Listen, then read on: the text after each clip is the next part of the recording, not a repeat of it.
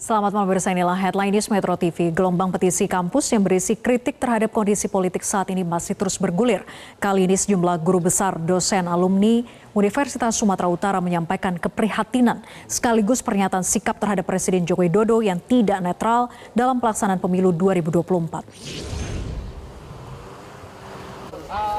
Bertempat di Gedung Pancasila Pendopo Universitas Sumatera Utara, sejumlah guru besar, dosen, dan alumni menyampaikan sikap atas rusaknya nilai-nilai etika dan perilaku dalam sistem perpolitikan saat ini. Gerakan moral ini dilakukan karena saat ini terjadi berbagai upaya pelemahan demokrasi yang coba dilakukan pemerintah saat ini.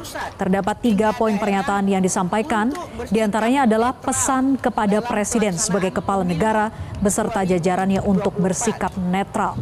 Penyelenggara pemilu harus memastikan tidak akan ada celah kecurangan sekecil apa pun, serta pesan kepada TNI dan Polri untuk bekerja secara profesional dan maksimal dalam mengamankan seluruh proses demokrasi.